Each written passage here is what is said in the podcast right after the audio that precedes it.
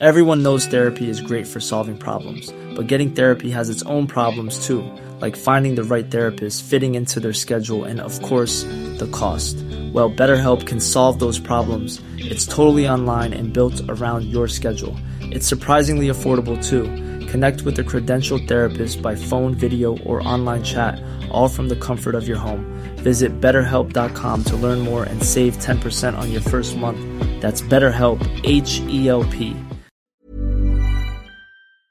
BBM should set up crisis group for Israel Hamas war. While most Western economists claim that Hamas invasion of Israel last Saturday so far has not been an economic event that would affect the rest of the world, war's other name is chaos, whose impact is magnified and accelerated in a globalized world. I don't think Hamas, the acronym for the Islamic resistance movement in Arabic, planned it as just a bigger intifada, uprising, that was boldly extended outside Gaza. That Israelis themselves see it as their version of 9 11 when Al Qaeda reduced the Twin Towers in New York to rubble is foreboding. That attack led to the US led wars against Afghanistan, Iraq, and Libya. Remember also that the Israel Hamas war is not the only one raging at present. There is still the 19 month old Ukraine Russia war. Russia may just see the Israel Hamas conflict as leading to the lessening of U.S. resolve to defend Ukraine and undertake an intense, more ruthless campaign to subdue that country. This would worsen the war's deleterious impact on the world economy, which a United Nations report summarized as follows One year since Russia's full scale invasion of Ukraine, the war's economic impact still reverberates around the world. The war weighed negatively on global economic activity, adding to inflationary pressures worldwide and impeding the post pandemic recovery. The war has contributed to volatile and elevated commodity and energy prices, which exacerbated food shortages and stoked inflation in many regions across the world.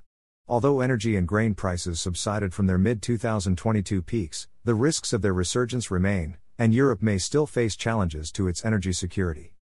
The biggest risk to the world, and us, emerging from the Gaza based Hamas' unprecedented and brutal invasion of Israel, in reality, a terrorist attack on a huge scale, involves Iran's being dragged into the war.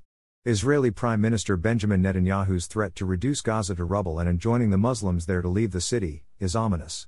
Netanyahu, Netanyahu, politically beleaguered with corruption charges, may take advantage of Israeli and the world's outrage against the killing and abduction of innocents, even grandmothers, babies, and toddlers, and may just decide to be known as the Israeli leader to finally rid half of the Palestinian territories remaining, which are Gaza with a 2 million population of Muslims and the West Bank with 3 million. Gaza was Egypt's territory and the West Bank Lebanon's until the two with other Arab countries attacked Israel in the 1967 war, were defeated, and lost these to the victor.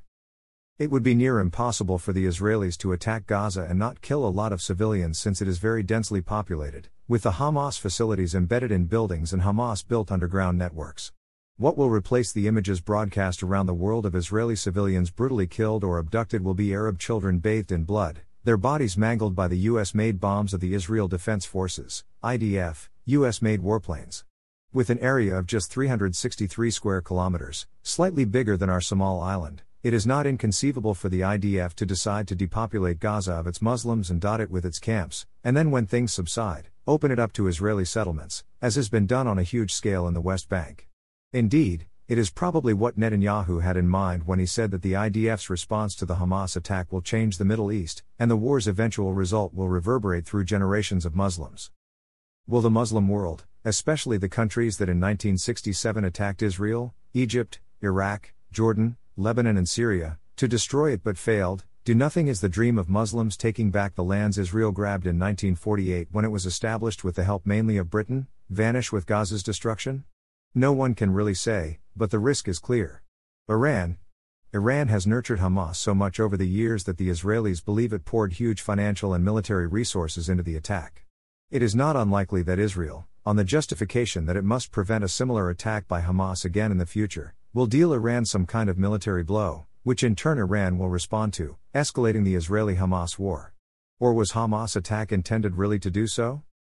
Iran has nearly a million soldiers, consisting of 610,000 active duty personnel and 350,000 reserve and trained personnel that can be mobilized when needed. Israel has 170,000 active personnel and 465,000 reserve for a 635,000 strong military force. A war between the two countries will be long and brutal. But then Israel has more modern weapons systems, especially American warplanes, and state of the art technology. Its game changing weapons are its 90 nuclear ready to deliver bombs. Tactical versions of these could be dropped on the Iranian army with a contained fallout in the region. But we are getting far ahead into scenario building.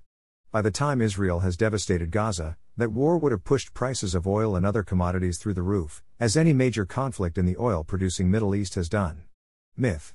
This war, I hope, would be another reminder to our free market ideologues that their competitive advantage belief is a myth.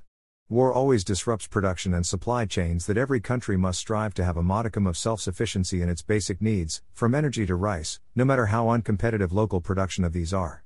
While the Israel Hamas war may seem to be so distant to our shores, its impact, when it gets worse, can hit us overnight. It's time for President Marcos Jr. to convene his advisors into a crisis group to study and adopt plans for a worst case scenario that war in the Middle East may develop into. An obvious urgent task is how to evacuate our 30,000 workers there if the situation worsens.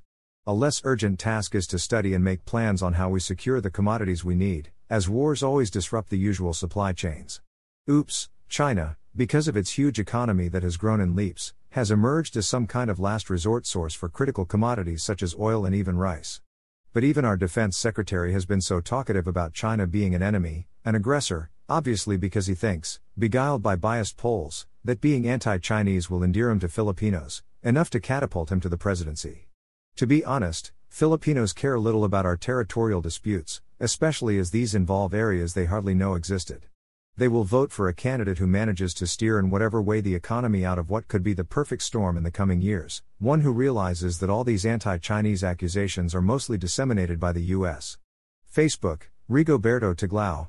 X, at Bobitiglao. Archives, www.rigobertotiglao.com. Book orders, www.rigobertotiglao.com shop.